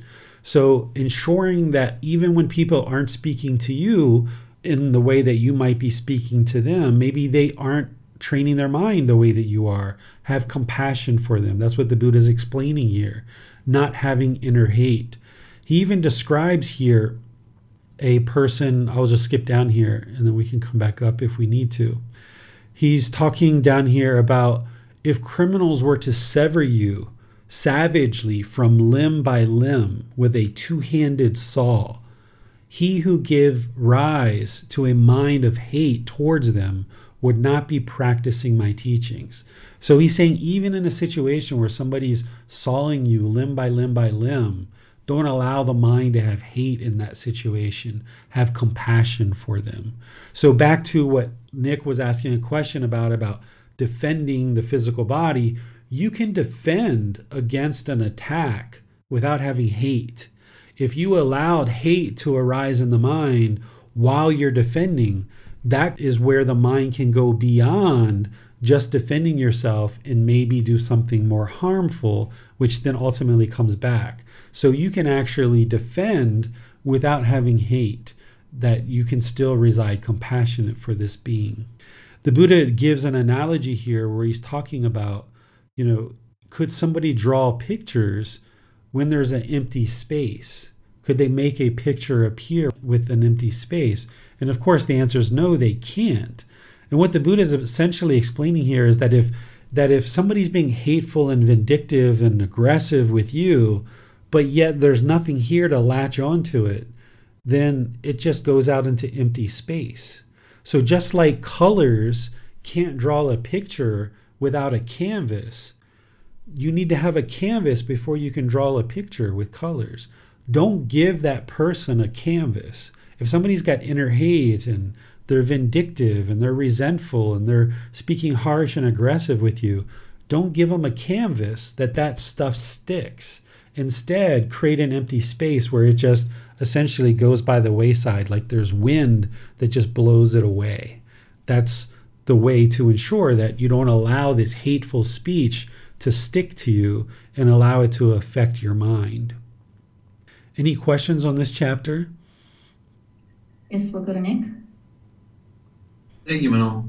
Uh, Teacher David, I was wondering, like, I was reading some of these similes, especially the ones in the parentheses, and uh, they, they kind of they kind of made me chuckle a little bit. So I'm just wondering if the Buddha, you know, if was he serious all the time? I, I know it was 2,500 years ago, or but when he when he was teaching, you know, I'm just curious. Um, you know, you may not be able to answer, but we can speculate. Um, you know, is he like a was the way he taught? Like some great teachers can make you laugh at times. You know, I mean, some of these um, things, like a simile of a man who came with a hoe and basket, saying, you know, I can come to this great earth, I'll sweep it all up. You know, it's it's ridiculous. You know, but uh, I was just wondering your thoughts on that. If, if he if he kind of threw in maybe a joke here and there. Yeah, my, my thoughts here is that a Buddha is a, a normal human being. They've just ascended to enlightenment on their own. They dedicate the rest of their life to sharing their teachings, and they leave the teachings in a condition that can be understood and practiced long after their death, and countless people can attain enlightenment during their life and after death. So a Buddha is still going to tell jokes. This is the thing that, you know, oftentimes we see depictions of the Buddha sitting deep in meditation with his eyes closed, and people think that a Buddha is just constantly serious all the time and maybe even uptight, right? But you know, nobody's going to want to follow that guy. If somebody walks around serious, on edge, and constantly uptight, nobody's going to be interested in learning from that person. So a Buddha tells jokes, and the Buddha even uh, has a teaching where he says, you know, even when he tells jokes, he doesn't tell a lie, right? He doesn't speak a falsehood even when he tells jokes. So a Buddha is going to have a personality just like everyone else. And typically, the best way to teach, particularly in an oral tradition, is to teach in extremes, where something is very graphic and extreme or perhaps very comical in an, in extreme because then you can see how silly it is. Whereas if you just kind of talk to like kind of you know lackluster and just kind of like mediocre language then the clarity of the teaching can't be seen as well. Where if you talk in graphic detail or you talk with kind of almost a comical approach, then the clarity of the teachings can be seen more clearly and the path can be illuminated for people to understand what the path to enlightenment is. So if you found certain things comical, it's not that he's trying to necessarily, in my view, be comical with his teachings, but a person who's speaking in the oral tradition and teaching in the oral tradition is going to use these extremes in order to better illustrate their teachings and to be able to be seen more clearly by the people who are learning with them. I understand, teacher. Thank you. That's what I was getting at. Doing um, tactics like all great teachers would. Um, the paragraph under it, you know, I it makes me think, you know, where uh, uh, the criminal or uh, like savage you limb by limb makes me think of uh, you know what happened to Jesus two thousand years ago. Um, I grew up Catholic, and I've seen Passion of the Christ, and you know, horrific and and and just awful. But I'm wondering, is that what he did, and is that how he was able to do it? Because he was on the path, and he knew these teachings, and he knew to not have hate. You know, it, it makes me think. Exactly, because when Jesus is on the cross and he's being killed, and of course there was a lot of lead up to that where he was being beaten and made to be a mockery of the town, carrying this cross through the town. When he was nailed to the cross and up there, one of the things he said is he cried out to God, you know, forgive them for they don't know what they're doing, essentially, right? Like, you know, have compassion. And not that he had to teach God these things, but God already understood that that was going to happen. But yes, Jesus wasn't fully enlightened. That's one of the reasons why we see some of the teachings that he shares are in conflict with what the Buddha shared. But there's some similarities there that you can see where when Jesus was being murdered, he still had compassion for the people who were murdering him. And that's when he cried out, you know, please forgive them for they don't know what they're they're doing. And that's essentially what the Buddha is teaching here as well. Thank you, Teacher David. You're welcome. It doesn't appear there are any other questions for this chapter. All right. Move on to chapter 17. This is a really interesting one. Talk about comical. Reside with the mind of newly arrived bride. I'm sorry, Manal, I interrupted you. Oh no, no, you're you're great. Thank you. Okay, thank you. Reside with the mind of a newly arrived bride. Monks, when a bride is first brought into the home, whether at night or during the day, she first at first she sets up a diligent sense of moral wrongdoing and moral concern toward her mother-in-law, her father-in-law, her husband, and even the slaves, workers, and servants. But after some time, as a result of living together and intimacy with them, she says to her mother in law, her father in law, and her husband, Go away, what do you know? So, too, when some monks, when some monk here has gone forth from the household life into homelessness, whether by night or during the day, at first he sets up a diligent sense of moral wrongdoing and moral concern toward the male ordained practitioners, the female ordained practitioners, the male household practitioners, the female household practitioners, and even toward the monastery workers and novices. But after some time, as a result of living together and intimacy with them, he says even to his teacher and his preceptor, Go away, what do you know? Therefore, monks, you should train yourself thus. We will reside with a mind like that of a newly arrived bride. It is in such a way that you should train yourselves. All right. Thank you, Jan.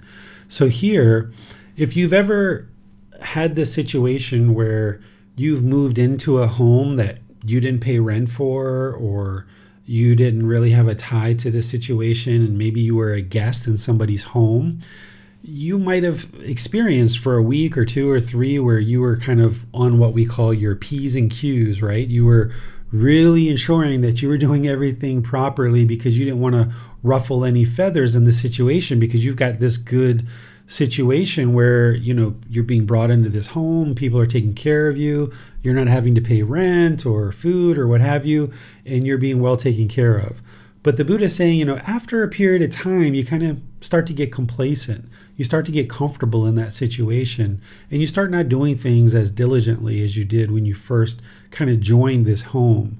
This is what a newly arrived bride does is that when they first arrive the buddha is saying okay they're going to be kind of conducting themselves with good wholesome moral conduct but after a while of living together they're going to essentially maybe their ego comes up the arrogance comes up and they kind of you know reject the mother-in-law the father-in-law and maybe even the husband as well.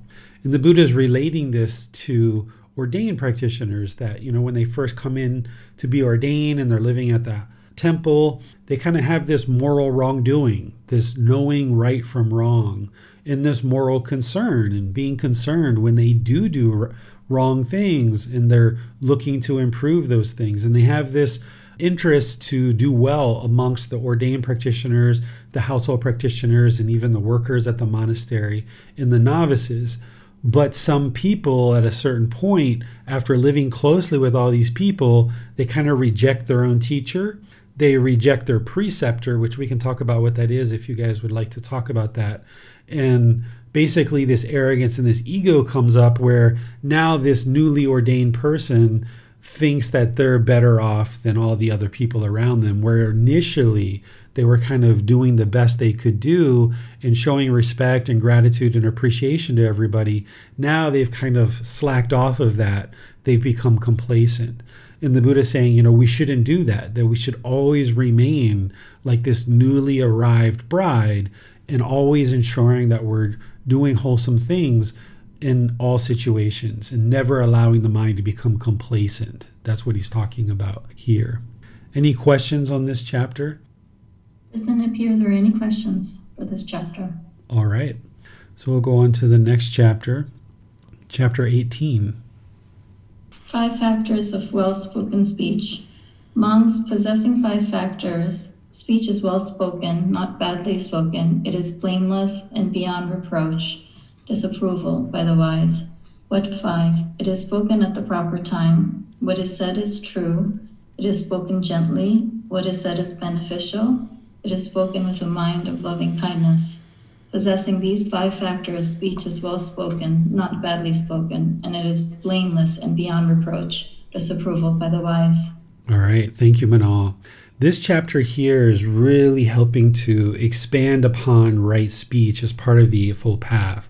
The Eightfold Path provides some very basic guidance about our speech in terms of eliminating gossip and frivolous speech and idle chatter, uh, not telling lies, and things like this. But that alone wouldn't actually get you to enlightenment. You would need to actually be practicing these five factors of well spoken speech to truly get to enlightenment.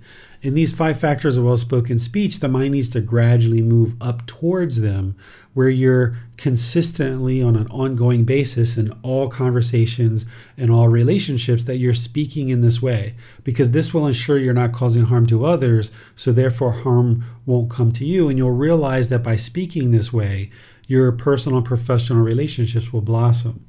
I went into details of each one of these five factors in this chapter where I explain, you know, what is proper time, what is spoken gently, beneficially, the mind of loving kindness, and so forth. So, what I'll do is I'll just open up to any questions that you guys have related to what you've read as part of this. And if you haven't read this yet, be sure to read through this so that you can understand what each individual one of these factors are. Because if a conversation goes bad that you're in, you can look back on these five factors and see where you and or the other person weren't practicing one or more of these five factors. And conversely, if conversations go really well for you in your personal and professional life, you can reflect on that and you can see how you and the other person were practicing all these five factors. This is really helpful for you to see the truth that the Buddha really nailed all of these teachings, that rather than just believe what he's saying here, is to really reflect on past conversations or current conversations that you're involved in and see how when they turn out unwholesome, you're not practicing all of these factors. Or when they do turn out well, you are practicing all of these factors. And this will more firmly confirm and root in the mind that you need to be practicing each one of these every single time. And where you see that you're consistently not practicing one of these particular factors, you might decide that for the next week or two or three, you're just going to hone in on that one factor, like speaking at the proper time. If you know that you're a person that tends to interrupt others in continuous conversations throughout your day, and you know that that's a problem, then for the next several weeks or months, you might just hone in on that and just really focus on that really closely to ensure that you're nailing that every single time. Or there's other aspects of speaking at a proper time, which involves your own mind and the mind of the other person. So you might need to focus on that one or one of these other ones. And then slowly but surely, once you get the first one ironed out and nailed down really well, then you might move on to the second factor and really work on that one. And that might be a way that you can kind of take little smaller bites, digest this, and build up your practice layer by layer to eventually, over time, that you're practicing all five factors at all times. Questions on this chapter? Uh, we'll go to Miranda. Yes, sir. I was wondering what would be the practice for times when the mind is discontent, but speaking has to be done at that time, like if there's an upset customer that you're dealing with at a job, or if there's been an accident, police are called and they want you to talk to them. What should a practitioner do at those times? The more you can remain unaffected, the better. But if those situations, like you're talking about, where your own craving is arising, in a situation where a customer is talking to you and you feel that there's a problem there in the mind, if you can't step away and maybe let another employee talk for you or talk and handle the situation and you have to talk, then you need to try to do that with as much of these five factors of well spoken speech as possible. It's better to be quietly frustrated than overtly angry whenever we're overtly angry with our intention, speech, and actions, it's going to cause harm in the world and harm is going to come back to us. There's a situation that's in the news in America right now related to this, where if an individual is just quietly frustrated, that's better than being overtly angry. So if your mind is discontent and you have to deal with the situation, try to do that as best as you can with all the wisdom that you can but just know that your mind being shaken up it's going to taint what you're trying to accomplish so if possible only speak at the proper time when your mind is not discontent but where you find that your mind is discontent that's where you need to even really be more patient you need to really bring in the equanimity, being calm and composed, you know, really doing your best to squash any kind of discontentedness that's arising. Thank you, sir. You're welcome. There are no other questions, Teacher David, for this chapter. All right. We'll move on to chapter 19. We'll go to Donnie. Seeing one another in future lives. Monks, if both husband and wife aspire to see one another not only in this present life, but also in future lives, they should have the same confidence, the same virtuous behavior, the same generosity, and the same wisdom. Then they will see one another not only in this present life, but also in future lives. Both husband and wife are enriched with confidence, charitable, and mentally disciplined, living their lives righteously addressing each other with pleasant words. Then, many benefits accumulate to them and they reside at ease. Their enemies are saddened when both of them are the same in virtue or moral conduct. Having practiced the teachings here, the same in virtuous behavior and observances, delighting after death, in the heavenly world, they rejoice, enjoying sensual pleasures. All right. Thank you, Donnie. So here the Buddha is talking about, you know, a husband and wife or husband husband, wife wife, two life partners that are together, living together and aspiring to see each other in a future life. This shouldn't be the goal of any practitioner who's on the path to enlightenment, but the Buddha is just explaining that okay, if this is what you're interested in, this is how to actually acquire that. This is how to attain that. And he's talking about having confidence, virtuous behavior, generosity, and wisdom. And these are four important qualities in order to cultivate, in order to get to enlightenment. And also, the Buddha is explaining here that this is what leads to the heavenly realm as well. And two partners that are living together, conducting themselves in this way, would make their enemies angry, right? Or saddened is what he uses here. Is because if you have enemies coming at a, at a couple, and they're looking to separate you and, and split you apart but yet you guys are joined in terms of your confidence which confidence is confidence in the buddha the teachings and the community. Virtuous behavior is this moral conduct of practicing right speech, right action, and right livelihood. Generosity is practicing giving and sharing, not being selfish. And then wisdom is the wisdom of the Buddhist teachings.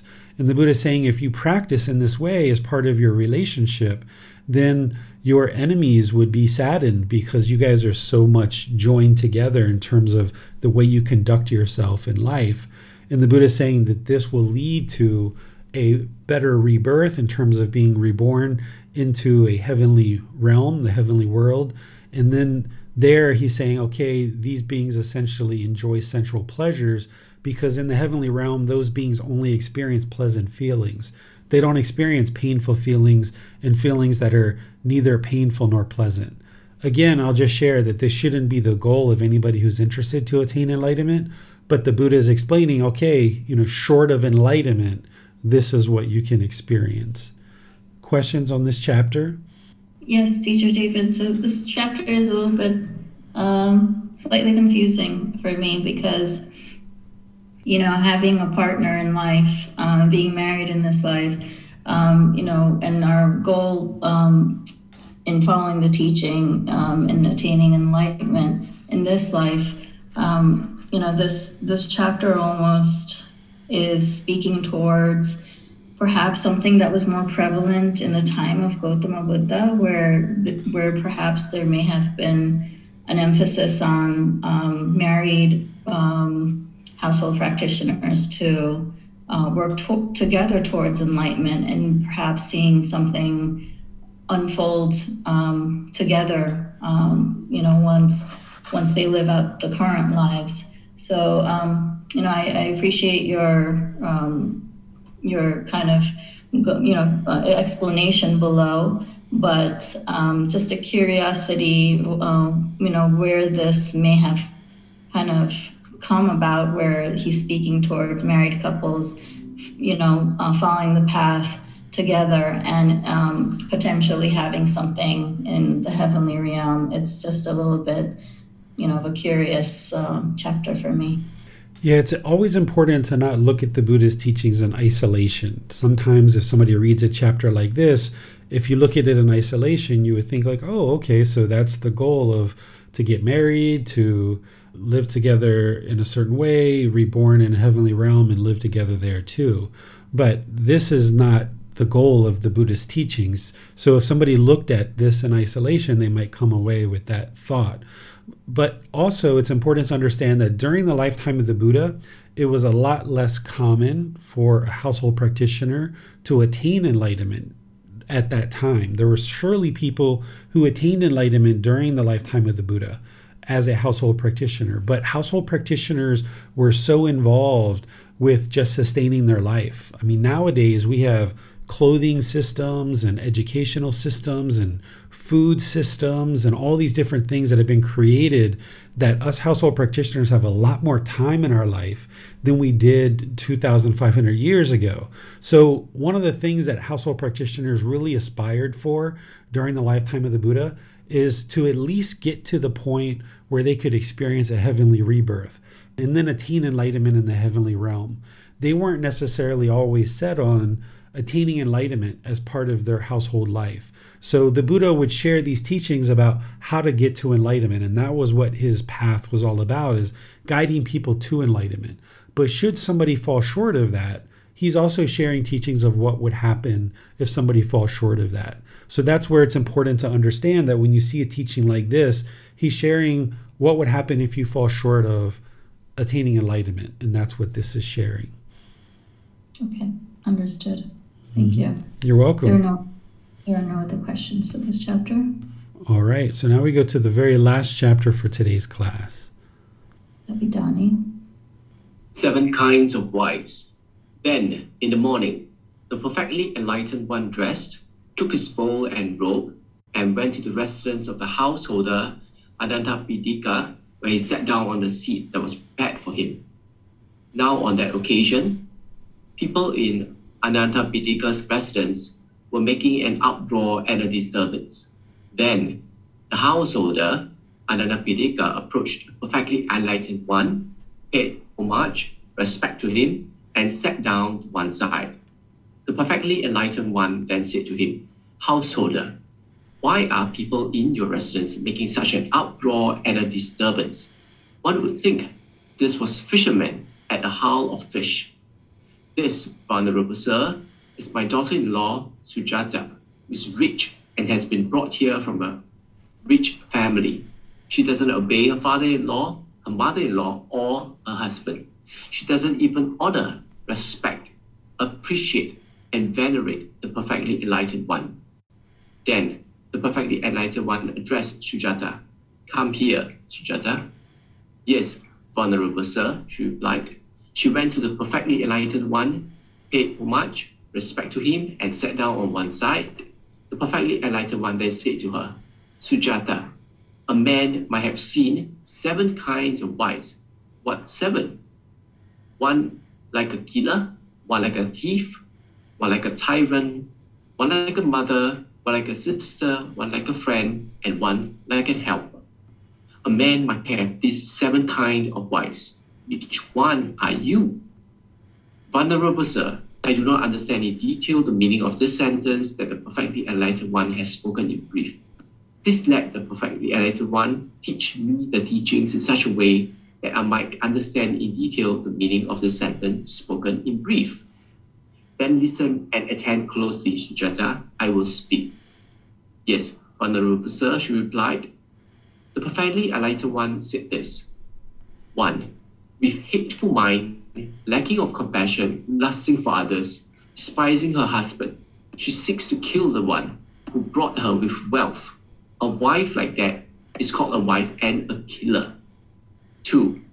When a woman's husband acquires wealth by hard labor at a craft, trade, or farming, she tries to steal it, even if he earns but little. A wife like this is called a wife and a thief. 3. The lazy glutton, unwilling to work, harsh, fierce, rough in speech, a woman who dominates her supporters. A wife like this is called a wife and a tyrant. One always compassionate and sympathetic, guards her husband as a mother would a son, who protects the wealth he earns. A wife like this is called a wife and a mother. 5. He who holds her husband in high regard as younger sister would her elder brother, careful to do tasks well, following her husband's will. A wife like this is called a wife and a sister. 6.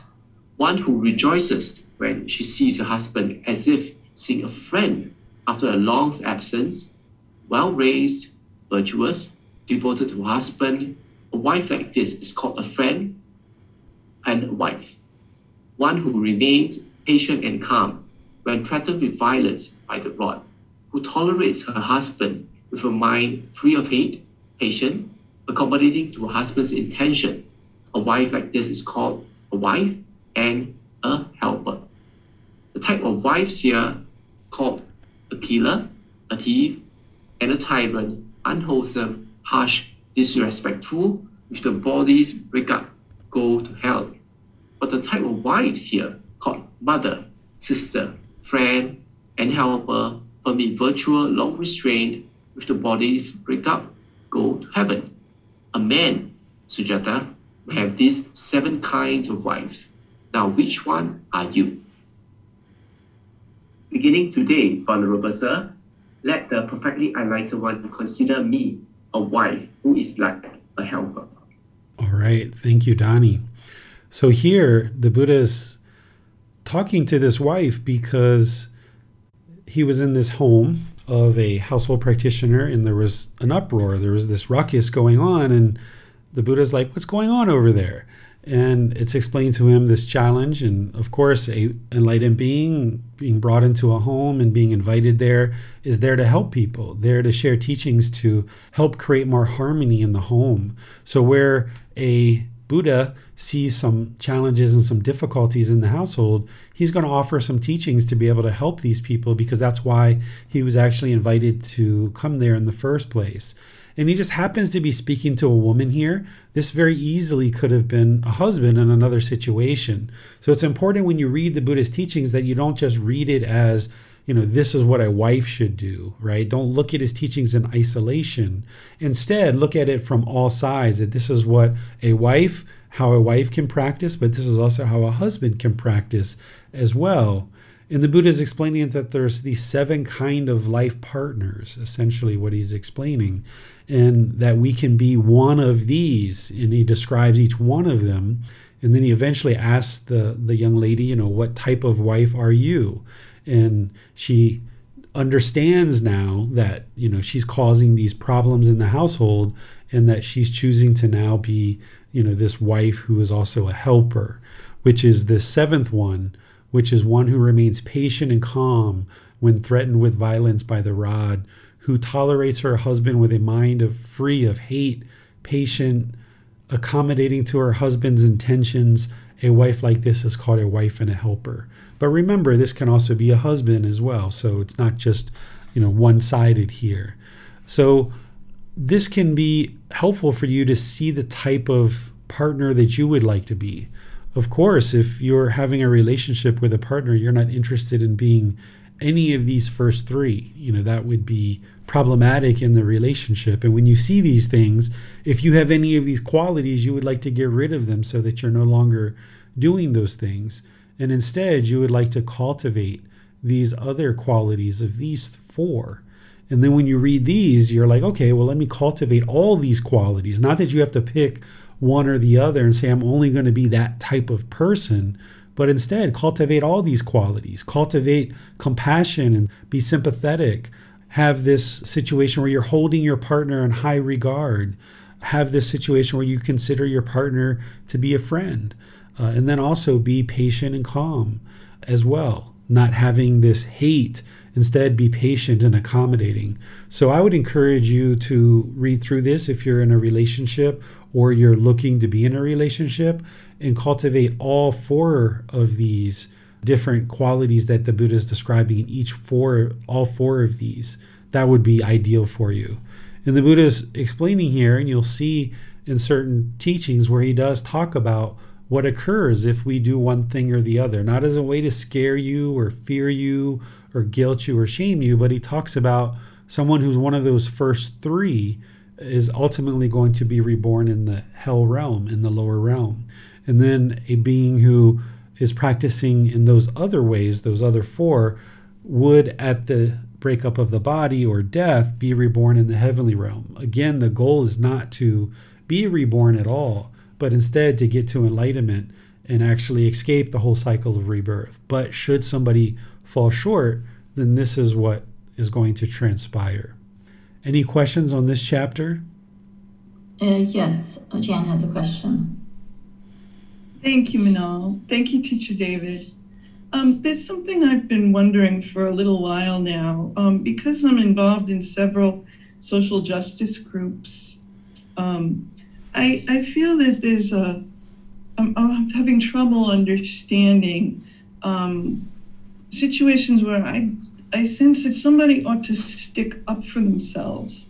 I feel that I understand what the Buddha is saying intellectually, that we should um, be compassionate and helpful. Um, but when I see things like, you know, you should be patient if somebody beats you with a rod, you know, I understand the historical context of that, but I also feel that um, it's valuable for us to figure out ways that um, we can improve how people are treated by society. We shouldn't have slavery. That's to me wrong, right? Um, we shouldn't have situations where um, people can't drink from a water fountain or sit have to sit at the back of the bus because of the color of their skin. It's not good for society.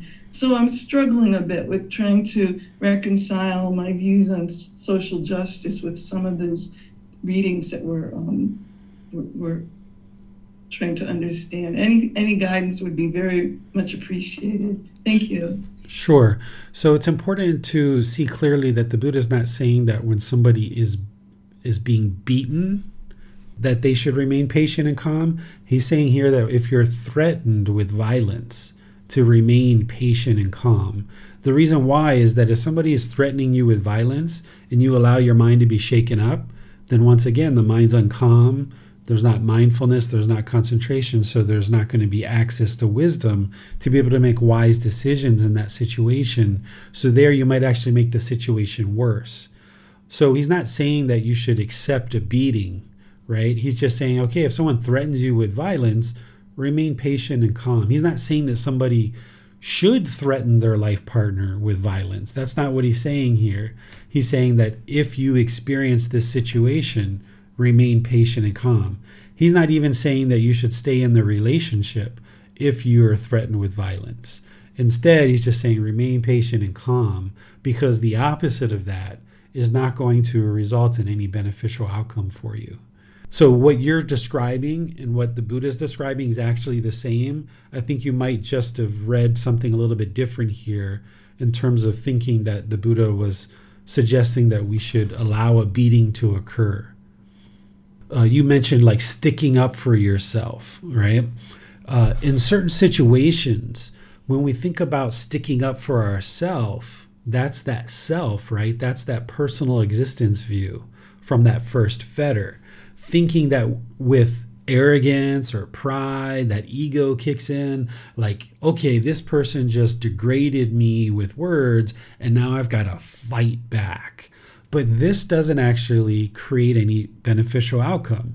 That if somebody is aggressive and hostile with you and is vindictive and hateful, what benefit does it come from that when we become hateful, vindictive, and hostile and aggressive back. It actually doesn't create anything. So when we think about sticking up for ourselves, that's where the ego is coming in because of that personal existence view and that conceit where the mind wants to stick up for ourselves. Where in a situation where someone's being hostile or aggressive or vindictive or hateful towards this being that we call David, I would just walk away. I would just leave because there's nothing that I can say that's going to get through to that person. They've already made up their mind through their moral conduct and through their lack of wisdom. I'm going to be vindictive. I'm going to be hateful. I'm going to be aggressive. I'm going to be hostile. And I'm going to vent this at David. And if I was that same way back, that just means my own mind is shaken up by their own words. And if I were to remain in that situation, then it's not really going to be beneficial. So, depending on where I'm at, you know, if I was just outside somewhere, I would just probably get up and leave and just ignore the whole situation. I don't need to fight mentally or or verbally or physically in order to defend myself because there's no self here. It's just like, mm-hmm. okay, I'm going to choose to no longer be involved in this. Where is if I was at a temple teaching, for example, and somebody was aggressive and hostile and angry towards me, I wouldn't get up and leave because I'm sitting there teaching, but I would ignore this person and just continue to teach. And if they continue to be hostile and aggressive, I would have to take some other action of asking them to leave or asking somebody else to escort them out or something like this. But there's nothing that says in the Buddhist teachings or an enlightened being would even decide to do is to remain in a situation where there's abuse, either physically, verbally, sexually, or otherwise. Oftentimes, we have this image of Buddhism or the Buddha or enlightened people as being passive, and that that's how we maintain our mental state of enlightenment is by just being passive, but that's actually not true because that would be one side of the spectrum. The other side of the spectrum would be fighting and aggressive and hostile. But instead, we need to find that middle way where we're not contributing to the hostility and the aggression, but we're also not just sitting back and letting people, you know, throw blows up against our head either and knock us out and knock us unconscious. So we've got to find that middle way where we're not standing up for ourselves out of ego, arrogance, and pride, because that's not going to create any beneficial result. But we're also not just sitting there letting someone walk all over you.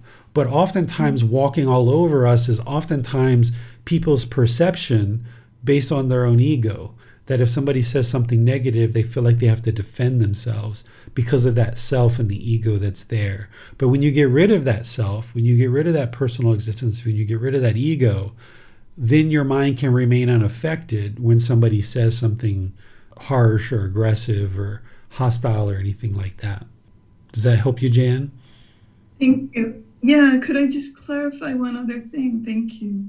Um, I think when I said sticking up for yourself, I wasn't thinking of speaking to somebody um, immediately. I was thinking more of, for example, if I discovered that all the women in my workplace were being paid less than the men at the same, you know, job level, I would raise that as an issue with my union. I would try to make sure that um, my workplace is paying everybody equitably. So that's what I would consider sticking up for myself, right? Is to just insist that we be treated fairly and follow whatever channels are, are available to do that. Um, so I was thinking more of situations like that rather than, you know, trying to myself with an angry outburst defend myself. I'm thinking more of taking legal actions or, you know, whatever sort of actions are present to correct unfair social situations. So, would you say maybe like advocating for improvements for the workplace?